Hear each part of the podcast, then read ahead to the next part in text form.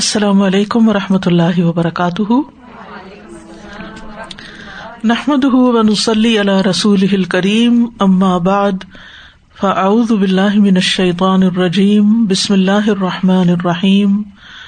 ربش رحلی صدری ویسر علی عمری وحل العقدم السانی قولی۔ آیت نمبر چار سے تفصیل ارشاد باری تعالیٰ ہے۔ ما يجادل في آيات الله إلا الذين كفروا، إلا الذين كفروا فلا يغررك تقلبهم في البلاد. اللہ کی آیات میں صرف وہی لوگ جھگڑا کرتے ہیں جنہوں نے کفر کیا، تو ان کا شہروں میں چلنا پھرنا آپ کو دھوکے میں نہ ڈالے۔ مراد اس سے یہ ہے کہ جو لوگ حق کا انکار کرتے ہیں، اللہ کی کتاب کا انکار کرتے ہیں۔ اس رب کا انکار کرتے ہیں جس کی صفات پچھلی آیات میں آپ نے پڑھی۔ حق بات کو تسلیم نہیں کرتے، لہذا وہ ان سب چیزوں کو جٹلانے کے لیے جھگڑا کرتے ہیں۔ یعنی جب ان کے پاس کوئی دلیل نہیں ہوتی، تو پھر وہ جھگڑے سے کام لیتے ہیں۔ اور یہ ضرورت صرف انہیں لوگوں کی ہوتی ہے، اللہ کی آیات میں جھگڑا کرنے کی، جو آیات کا حق کا انکار کرتے ہیں۔ اور یہاں لفظ یوجادلو جادلا یوجادلو استعمال ہوا ہے۔ اس سے مستر بنتا ہے مجادلہ، جس کا مانا ہوتا ہے جھگڑا کرنا، اختلاف کرنا۔ اور یہ لفظ جدل سے ہے جیسے اردو میں بھی جنگ و جدل ہوتا ہے نا۔ جدل۔ اور جدال ایسی گفتگو کو کہتے ہیں جس میں دونوں فریق ایک دوسرے پر غلبہ پانے کی کوشش کرتے ہیں، دوسرے کو کنٹرول کرنے کی کوشش کرتے ہیں۔ تو یہاں جھگڑا کرنے سے مراد ناحک جھگڑا ہے۔ کیونکہ بعض اوقات انسان کو کسی کے ساتھ درست بات پر بھی آرگیو کرنا پڑتا ہے، اس میں کوئی حرج نہیں۔ لیکن باطل جھگڑا نا حق ناجائز جھگڑا، جس کا مقصد حق کی تقزیب اس کی تردید ہو، یہ غلط ہے۔ یعنی جس میں انسان صرف اپنی رائے پر کائم رہنا چاہے اور دوسرے کی دلیل کو سننا ہی نہ چاہے اور ایک غلط بات کے اوپر اڑ جائے، تو یہ درست نہیں۔ صورت القحف میں بھی آتا ہے ویوجاد الدین کفر بل باطل لیود حدو بہل حق و تخذو آیاتی اور وہ لوگ جنہوں نے کفر کیا وہ باطل کے ساتھ جھگڑتے ہیں تاکہ وہ اس کے ذریعے حق کو پھسلا دے یعنی ان کے جھگڑے کا اصل مقصد کیا ہے؟ حق کو پھسلا دینا۔ اس کے برعکس قابل تعریف جدال کیا ہے؟ جس کا مقصد حق کو واضح کرنا، شبہات کا ازالہ کرنا اور حق کو ثابت کرنے کے لیے جدال کی اجازت بھی ہے، جس کا ذکر صورت النحل میں آتا ہے وہ جا دل ہوں بلتی یا احسن اور ان سے اس طریقے کے ساتھ بحث کرو جو سب سے اچھا ہے۔ یعنی جہاں انسان کو جدال کی ضرورت بھی پیش آئے، تو انسان وہاں اچھا طریقہ اختیار کرے، نہ کہ تنز و تشنی کا طریقہ، یا دوسرے کو سنب کرنے کا، یا دوسرے کو ڈاؤن کرنے کا، ذلیل کرنے کا، یا پھر مقصد کچھ اور ہو، جس سے مراد صرف اپنی بات منوانا ہو، تو یہ درست نہیں۔ کیونکہ ضروری نہیں ہوتا کہ جو بات ہم سوچتے ہیں وہی درست ہو۔ حق دوسرے کے پاس بھی ہو سکتا ہے۔ ہم دیکھتے ہیں کہ نور علیہ السلام نے اپنی قوم کو حق بیان کرنے کے لیے مناظرہ کیا تھا۔ نور علیہ السلام کو ان کی قوم نے کہا، یا نوح، قد جادل تنا ف اکثر تجدا لنا فتنا بما تعدنا ان کن تمن صادقین نوح، بے شک تم نے ہم سے جھگڑا کیا، پھر ہم سے بہت جھگڑا کیا۔ بس لیا جس کی تو ہمیں دھمکی دیتا ہے یعنی عذاب لیا کتنے دلیر تھے وہ لوگ۔ یعنی ساری آرگیومینٹس کے بعد، سارے دلائل سننے کے بعد بھی مانے نہیں، بلکہ ٹھٹائی کے ساتھ عذاب مانگا۔ تو لیا جس کی تو ہمیں دھمکی دیتا اگر تو سچوں میں سے ہے۔ اسی طرح ہم ابراہیم علیہ السلام کے بارے میں دیکھتے ہیں کہ کس طرح انہوں نے اپنے وقت کے بادشاہ کے ساتھ مناظرہ کیا۔ اور اس کو لاجواب کر دیا۔ علم حاج ابراہیم فی ربی ہی اسی طرح ابراہیم علیہ السلام نے سورج، چاند، ستاروں کی عبادت کرنے والوں کو بھی لاجواب کیا۔ تو یہاں ما فی آیات اللہ۔ تو آیات اللہ سے مراد جو آیات قرآن میں آئی ہیں، جو سنت کے ذریعے احکامات ہمیں معلوم ہوئے ہیں۔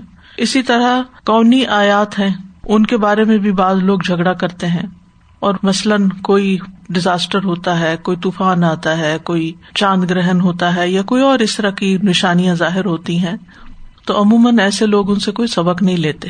وہ اس پہ ناراض ہوتے ہیں کہ اس کو کسی بھی طرح ریلیجن سے ریلیٹ کیا جائے یا لوگوں کو سمجھانے کے لیے یا ان سے کوئی عبرت حاصل کی جائے یا ان سے کوئی سبق سیکھا جائے، اس کے اور اسباب تلاش کر کے لوگوں کو مطمئن کر دیتے ہیں کہ یہ تو ہوتا ہی رہتا ہے اور یہ بہت سی تبدیلیاں آ رہی ہیں موسم کے اندر، فضا کے اندر، جس کی وجہ سے یہ سب کچھ ہو رہا ہے۔ تو اسی طرح کچھ لوگ شرعی آیات میں بھی جھگڑا کرتے ہیں۔ یعنی وہ بات جو قرآن و سنت سے ثابت ہوتی ہے، صاف صاف سمجھ آتی ہے، وہ اس کو مانتے نہیں اور اس کے بارے میں جھگڑا کرتے ہیں اور اپنی عقلی دلیلیں منوانے کی کوشش کرتے ہیں۔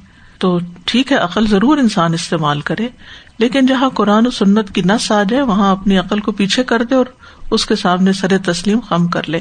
پھر فرمایا اللہ دینا کفرو یہ جھگڑے کون کرتے ہیں؟ وہ جنہوں نے کفر کیا۔ کفر یہاں دو معنوں میں استعمال ہوا ہے، ایک کفران نعمت اور ایک انکار حق۔ تو ایک مطلب یہ ہے کہ اللہ کی آیات کے مقابلے میں یہ طرز عمل صرف وہ لوگ اختیار کرتے ہیں جو اللہ تعالی کے احسانات کو بھول جاتے ہیں۔ اور جنہیں یہ احساس ہی نہیں رہتا کہ وہ اللہ ہی کی دی ہوئی نعمتوں پہ پل رہے ہیں۔ اور دوسرے معنی کے لحاظ سے مطلب یہ ہے کہ یہ طرز عمل صرف وہی لوگ اختیار کرتے ہیں جنہوں نے حق سے منہ مو موڑ لیا ہو اور اسے نہ ماننے کا فیصلہ کر لیا ہو۔ اس کے برعکس اہل ایمان جو ہے وہ اس طرح کے جھگڑے نہیں کرتے۔ اور اس سے بھی پتا چلتا ہے کہ مومن جو ہے، وہ جھگڑالو نہیں ہوتا، جھگڑا نہیں کرتا۔ اور اللہ کی بات سن کر سر تسلیم خم کر دیتا ہے۔ سمے نہ و عطا نہ کہتا ہے۔ اعتراض نہیں کرتا۔ اللہ کی آیات پر کریٹیسائز نہیں کرتا۔ ان کے غلط معنی نہیں نکالتا۔ صحیح مقصد کے علاوہ اوور آل جھگڑا کرنا جو ہے وہ ایک قابل مذمت کام ہے۔ جھگڑا اور بحث اور خصوصاً بڑوں کے ساتھ بحث مباحثہ اور کسی طرح کا لحاظ نہ رکھنا، یہ اچھے اخلاق کی علامت نہیں ہوتی۔ قرآن مجید میں جہاں بھی جھگڑا کرنے والوں کی عمومی طور پر بات کی گئی ہے، اس سے مراد یعنی یا تو باطل پرست لوگ ہیں یا لا علم لوگ ہیں، یا شیطان کے پیروکار ہیں۔ جیسے آتا ہے سورت لقمان میں، ومن الناس من يجادل في الله بغیر علم ولا هدى ولا کتاب منیر۔ پھر اسی طرح ایک اور جگہ پر آتا ہے سورت الحج میں، ومن الناس من يجادل في الله بغیر علم ولا هدى ولا کتاب منیر۔ اسی طرح متکبر شخص بھی اللہ کی آیات میں جھگڑا کرتا ہے۔ سرکش انسان اللہ کی آیات میں جھگڑا کرتا ہے۔ قرآن میں جھگڑا کرنا کفر ہے۔ عبداللہ ابن امر کہتے ہیں، رسول اللہ صلی اللہ علیہ وسلم نے فرمایا، لا تجادلوا فی القرآن فان جدالا فیہ کفر۔ قرآن میں مت جھگڑا کرو، کیونکہ اس میں جھگڑنا کفر ہے۔ اسی طرح روز مرہ کے معاملات میں جھگڑا کرنا بھی قابل مذمت ہے۔ صحیح بخاری کی روایت ہے، نبی صلی اللہ علیہ وسلم نے فرمایا، اللہ کے یہاں سب سے زیادہ ناپسندیدہ وہ آدمی ہے جو سخت جھگڑا لو ہو۔ بات بات پہ جھگڑا چھیڑ دے۔ اسی طرح جھگڑنا گمراہی کی طرف لے جاتا ہے انسان کو۔ رسول اللہ صلی اللہ علیہ وسلم نے فرمایا، کوئی قوم ہدایت پانے کے بعد اس وقت تک گمراہ نہیں ہوتی جب تک اس میں جھگڑا شروع نہیں ہو جاتا۔ یعنی جب وہ آپس میں جھگڑنے لگتے ہیں تو پھر ان کی گمراہی کے دن آ جاتے ہیں۔ پھر رسول اللہ صلی اللہ علیہ وسلم نے یہ آیت پڑھی ماں دربو لک اللہ جد اللہ بل ہوں قوم خسیمون صورت ظخرف میں آتا ہے۔ انہوں نے کہا، کیا ہمارے معبود بہتر ہے یا وہ؟ یعنی عیسی علیہ السلام۔ انہوں نے تیرے لیے یہ مثال صرف جھگڑنے کے لیے بیان کی، بلکہ وہ جھگڑالو لوگ ہیں۔ اسی طرح یہ کہ جھگڑا بازوقت خیر سے محرومی کا ذریعہ بن جاتا ہے۔ عبادہ بن سامد کہتے ہیں کہ رسول اللہ صلی اللہ علیہ وسلم ایک دفعہ للت القدر کی خبر دینے کے لیے اپنے حجرے سے نکلے۔ اتنے میں دو مسلمان آپس میں جھگڑ پڑے۔ آپ نے فرمایا، میں تو اس لیے باہر نکلا تھا کہ تمہیں للت القدر کا بتا دوں۔ لیکن فلاں فلاں آدمی جھگڑ پڑے، اس لیے وہ میرے دل سے اٹھا لی گئی۔ اور شاید یہی تمہارے حق میں بہتر ہے۔ اب تم للت القدر کو رمضان کی ستائیسویں، انتیسویں اور پچیسویں رات میں تلاش کرو۔ اللہ کی آیات میں جھگڑا کرنے والوں کے برے انجام کے بارے میں بھی صورت غافر میں ہمیں آیات ملتی ہیں۔ عمومی طور پر دینی امور میں جھگڑا جو ہے، اس کے بارے میں ابن عمر کی روایت ہے کہ نبی صلی اللہ علیہ وسلم نے فرمایا، جو شخص علم اس لیے حاصل کرتا ہے کہ بے وقوف لوگوں سے بحث کرے یا علماء کے مقابلے میں فخر کا اظہار کرے یا لوگوں کی توجہ اپنی طرف مبزول کرائے، تو وہ جہنم میں جائے گا۔ پھر فرمایا، فلا یا غرور کا تقلب ہوں فل بلاد تو ان کا ملکوں میں، شہروں میں آنا جانا، یہ تمہیں دھوکے میں مبتلا نہ کرے۔ یعنی وہ لوگ جو نڈر ہو کر، بے خوف ہو کر اللہ سبحان تعالیٰ کے خلاف زبان کھول دیتے ہیں، قرآن کے خلاف، دین والوں کے خلاف، ڈرتے نہیں، شرماتے نہیں۔ اور پھر ہم دیکھتے ہیں کہ وہ دنیاوی طور پہ ترقی بھی کر رہے ہوتے ہیں۔ وہ بڑے کامیاب بھی نظر آتے ہیں۔ تو پھر انسان دھوکے میں پڑ جاتا ہے، غلط فہمی میں پڑ جاتا ہے کہ شاید یہی لوگ حق میں ہیں۔ جو اتنے غلط کام کر کے بھی اوپر جا رہے ہیں۔ تو اللہ سبحان تعالیٰ نے تسلی دلا دی کہ ان کی اس وقتی صورت حال سے آپ دھوکے میں نہ پڑے کہ یہ بہت کامیاب لوگ ہیں۔ تو فلاح یا غرور کا۔ کہا کہ ضمیر یا تو نبی صلی اللہ علیہ وسلم کی طرف جاتی ہے، کیونکہ قرآن مجید آپ پر نازل ہوا۔ یا پھر اس سے تمام مخاطبین مراد ہے کیونکہ قرآن تو سب کے لیے نازل ہوا ہے نا۔ یعنی سب سے پہلے تو آپ کو تسلی دی جا رہی ہے، اس کے بعد ہم سب کو۔ کہ اگر ایسی کوئی سچویشن ہو تو اس میں اگر وقتی طور پر کوئی جھگڑا کرنے والا کامیاب بھی ہو جاتا ہے اور اس کی بات کی بڑی سے ہو جاتی ہے، تو ایسی صورت میں یہ مت سوچو کہ اس نے صحیح کیا تھا۔ اس کا کام صحیح نہیں تھا۔ جو غلط چیز ہے وہ غلط ہی ہے۔ تو مطلب یہ ہے کہ جو شخص بھی قرآن کو پڑھ اور سن رہا ہے، وہ یہ بات سمجھ لے کہ ایسے لوگوں سے دھوکا نہیں کھانا چاہیے۔ تقلب ہوں تقلب جو ہے، اس کا مطلب ہوتا ہے ایک چیز سے دوسری چیز کی طرف آنا یعنی ادھر سے ادھر ادھر سے واپس جانا، آنا جانا، الٹ پلٹ ہونا۔ جیسے انسان بستر میں کبھی ایک پہلو پہ لیٹتا ہے، پھر دوسری، تو یہ بھی الٹ پلٹ جو ہوتا ہے، یہ بھی تقلب کہلاتا ہے۔ قلب کو بھی قلب کی اس کی حالتیں بدلتی رہتی ہیں۔ اور اگر قریش کے اوپر یہ ضمیر جا رہی ہے ہوم کی، تو مراد یہ کہ جو شام اور یمن کے سفر وہ تجارت کے سفر کرتے تھے اور مالدار تھے، اس کی وجہ سے بہت ان کی ایک سے تھی۔ تو ان کی وقتی کامیابیوں اور ان کی دنیاوی مال و دولت سے آپ دھوکا نہ کھائیں۔ یہ اپنے کفر کی وجہ سے جلد پکڑ لیے جائیں گے۔ ان کو پھر مہلت نہیں دی جائے گی۔ اور وہی ہوا۔ چند سالوں کی بات تھی، پھر جنگ بدر میں ان کا کیا حال ہوا؟ صورت عال عمران میں بھی آتا ہے۔ لا یقرن کا تقلب الدین کفر فل بلاد متا ان کلیل ثم واہم جہنم و بسل میں آد کفار کا شہروں میں چلنا پھرنا آپ کو ہرگز دھوکے میں نہ ڈالے۔ تھوڑا سا فائدہ ہے، پھر ان کا ٹھکانا جہنم ہے۔ اور وہ کتنا برا ٹھکانا ہے۔ یعنی انہوں نے جو کوئی محنت کی اور جو کوئی کام کیا، اس کا وہ فائدہ ان کو دنیا میں ہی مل جائے گا۔ تو وہ جو دنیا میں ان کو ریوارڈ مل رہا ہے ان کی کوششوں کا، اس کی وجہ سے آپ دھوکے میں نہ پڑے آگے ان کے لیے بس موت کا ایک پردہ جب وہ پھٹے گا، تو آگے جہنم کی کھائی ہے۔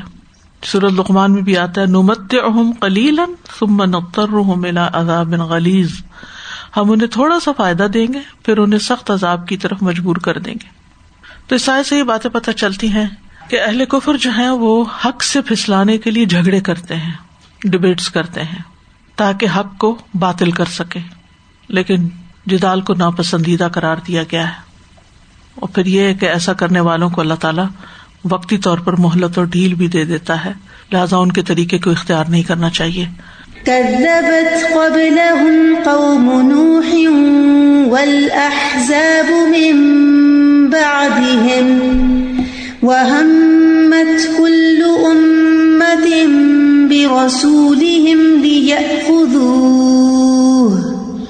وجادلوا بالباطل ليدحضوا به الحق فأخذتهم فكيف كان عقاب ان سے پہلے قوم نوح نے اور کچھ اور گروہوں نے ان کے بعد بھی نبیوں کو جھٹلایا اور ہر امت نے ارادہ کیا کہ وہ اپنے رسول کو پکڑ لیں۔ اور انہوں نے باطل کے ذریعے بحثیں کی تاکہ اس سے حق کو ختم کر دیں۔ بس میں نے انہیں پکڑ لیا تو دیکھو میری سزا کیسی سخت تھی۔ پچھلی آیت سے اس کا تعلق یہ ہے کہ اللہ تعالی کی آیات کو رد کرنے کے لیے جو لوگ بھی جھگڑا کر رہے ہیں، انہیں پہلی قوموں کا انجام یاد رکھنا چاہیے کہ ان کے ارادے کیا تھے، ان کے طریقے کیا تھے۔ ضبط قبل قوم نوح۔ قوم نوح نے کیا کیا؟ اپنے نبی کو جھٹلایا۔ نو علیہ السلام سب سے پہلے رسول ہیں، جنہیں اللہ تعالیٰ نے زمین والوں کے لیے مبوس کیا۔ اس کے بعد کے ان لوگوں میں آپس میں اختلاف پیدا ہو چکا تھا۔ انو علیہ السلام کو اس وقت زمین پر جتنے لوگ تھے، ان سب کی طرف بھیجا گیا تھا، کیونکہ وہ صرف نور علیہ السلام کی قوم ہی تھی۔ لیکن جب پھر قومیں زیادہ ہو گئی تو ہر قوم کی طرف الگ الگ رسول بھی بھیجے گئے۔ ول احزاب و ممباد اور ان کے بعد بھی کئی احزاب احزاب حزب کی جمع ہے گروہ، پارٹی، ایسی جماعت جس میں سختی اور شدت پائی جائے۔ لیکن آپس میں ہم خیال ہوں اور ان کا مقصد اقتدار میں عمل دخل حاصل کرنا ہو یا اس سے چمٹے رہنا ہو۔ جیسے پولیٹیکل پارٹیز ہوتی ہیں، آسان لفظوں میں۔ اسی طرح وہ جماعت جو اپنے عقیدے، عمل، عادت میں ایک جیسی ہو، اس کو بھی حزب کہتے ہیں۔ ول احزاب باد ہم ہم سے مراد قوم نو ہے۔ یعنی جو نو علیہ السلام کی قوم کے بعد آئے۔ وہ ہمت کل امت رسول لیا خدو تو ہر امت نے ارادہ کیا۔ یعنی جو قوم نو کے بعد پھر آبادی بڑھ گئی، کہ وہ زیادہ قومیں ہو گئی زیادہ پیغمبر آئے۔ تو جس بھی قوم کے پاس پیغمبر آیا، انہوں نے ایک ہی کام کیا، اور وہ کیا تھا؟ کہ اپنے رسول کو پکڑے۔ لیا خزو اور ہم کا لفظ جو ہے نا، یہ ویسے تو غم کے لیے بھی استعمال ہوتا ہے، لیکن یہاں ارادے کے معنی میں استعمال ہو رہا ہے۔ پکا ارادہ۔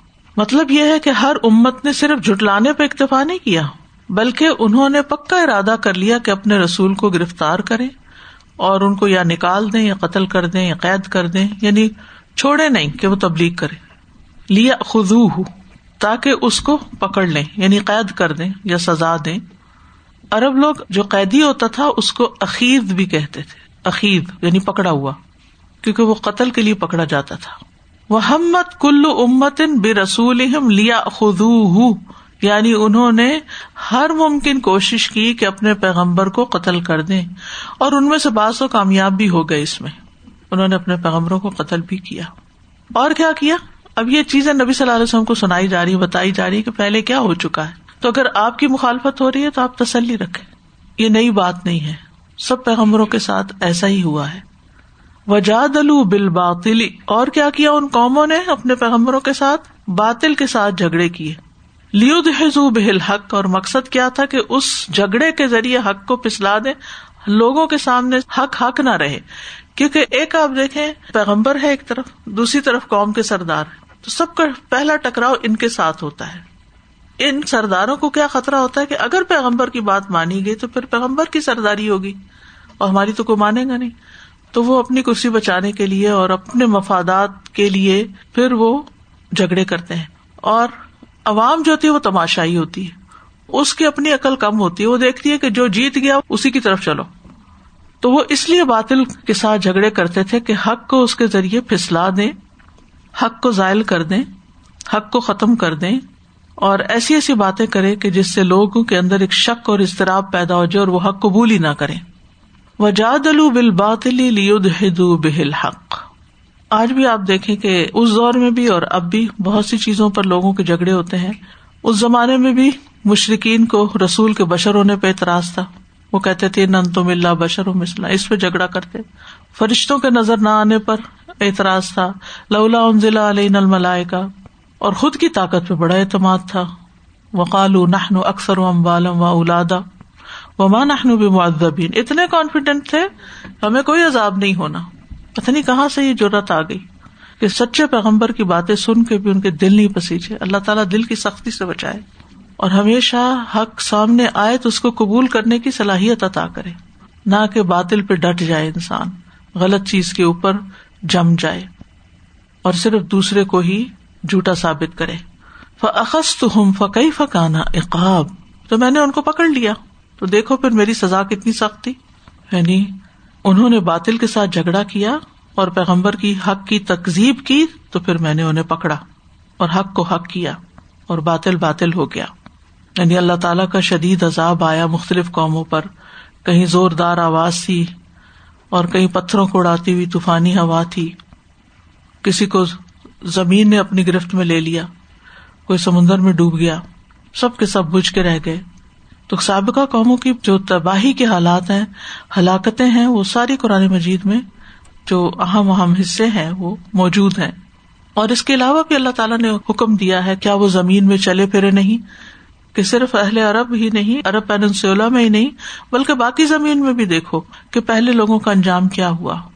اللہ نے ان پر ہلاکت ڈال دی اور کافروں کے لیے اسی جیسی سزائیں تو اس سائے سے یہ پتا چلتا ہے کہ باطل کے ساتھ جھگڑا کر کے حق کو پھسلانا بہت بڑا جرم ہے اور صرف اپنی بات کو غالب کرنے کے لیے غلط باتوں سے دلیل پکڑنا یہ بھی درست نہیں۔ اور پھر یہ کہ اللہ کا عذاب بڑا سخت ہے۔ اس سے ڈرنا چاہیے اور اللہ کے رسول کی بات مان لینی چاہیے۔ جب بھی حق سامنے آئے اسے قبول کر لینا چاہیے۔ وَكَذَلِكَ حَقَّتْ كَلِمَةُ رَبِّكَ عَلَى الَّذِينَ كَفَرُوا أَنَّهُمْ أَصْحَابُ النَّارِ۔ اور اسی طرح ان لوگوں پر جنہوں نے کفر کیا، آپ کے رب کی بات سچی ثابت ہو گئی کہ بے شک وہ آگ کے ساتھی ہیں۔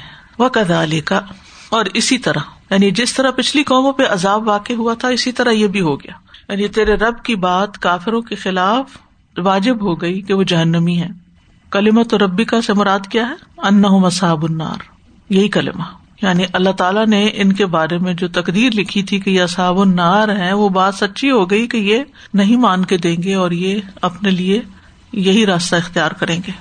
تو اس سے اللہ تعالیٰ کی جو تقدیر ہے یا جو اللہ تعالیٰ کے فیصلے ہیں، ان کا بھی اس بات ہوتا ہے۔ اور ان کے صحیح ہونے کا، اللہ نے جس کے بارے میں جو لکھا ہے نا اپنے علم کی بنا پر وہ بالکل صحیح لکھا ہے۔ لیکن اللہ تعالیٰ کو پتا بھی تھا، اس کے باوجود اس نے امبیا کو بھیجا۔ مقصد کیا تھا؟ تاکہ حجت تمام ہو۔ یعنی ہر انسان کو اللہ نے عقل رشت بصیرت عطا کی ہے۔ جس کے ساتھ وہ جان لیتا ہے کہ کس موقع پر اسے کیا کرنا چاہیے، کون سا کام کرنا چاہیے۔ تو انسان کو جس فطرت پہ پیدا کیا گیا ہے، اس کے ساتھ ساتھ رسولوں کو بھی بھیجا گیا ہے۔ یعنی انسان کی فطرت بھی انسان کو حق بات سے آگاہ کرتی ہے، انسان کا ضمیر بھی اس کو بتاتا ہے، اور اسی طرح پھر رسول بھی آ کر اس کو حق بات بتاتے ہیں۔ پھر اسی طرح اس سائز سے یہ بھی پتہ چلتا ہے کہ انسان کو ایسے اعمال سے بچنا چاہیے، ڈرنا چاہیے جو اللہ کے غزب اور اس کی ناراضگی کا سبب بنتے ہیں، تاکہ انسان ان لوگوں میں سے نہ ہو جائے جن پر اللہ کا کلمہ عذاب ثابت ہو گیا۔